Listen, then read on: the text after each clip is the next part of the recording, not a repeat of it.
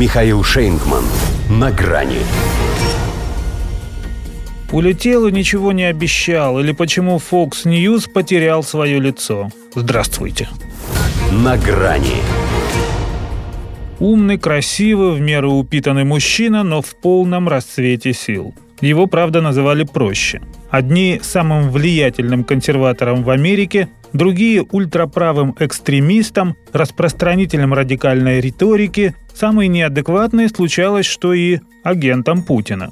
Но ведь действительно казалось, что все при нем. Невероятный успех, многомиллионная армия поклонников, одно из самых популярных шоу, острый язык, профессиональная хватка, зависть коллег, ненависть врагов. Единственное, чего этому Карлсону не хватило, это своей крыши. Пусть на Fox News и заявили в стиле бегущей строки, что расстались полюбовно, но все же понимают, что это ни о чем, коли речь идет о лице канала. И канал свое лицо потерял. А вместе с ним и $507 миллионов на падении акций. Впервые в карьере Такер Карлсон оставил без внимания одно из самых обсуждаемых в США событий, каким было его увольнение до официального выдвижения Байдена. Он улетел и ничего не обещал. Хотя улетать не собирался, еще в пятницу прощался в эфире до понедельника. И даже накануне утром крутили анонсы его очередной программы. Но вечером в его традиционные 20:00 Такер Карлсон Tonight заменила Fox News Tonight. И все сразу догадались, кому он мог мешать прежде всего. Он многим делал нервы, но нетрудно было предположить, с каким наслаждением он отоспался бы на официальном выдвижении своего любимчика Джо Байдена.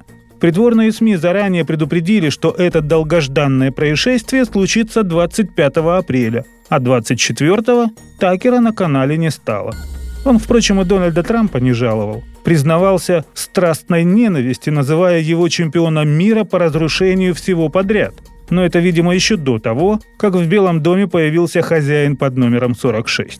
Во всяком случае, на прошлой неделе в своем последнем интервью с 45-м президентом Карлсон был с ним весьма благожелателен и местами вполне себе созвучен, из чего напрашивался вывод, за кого главная звезда Fox News собирается топить.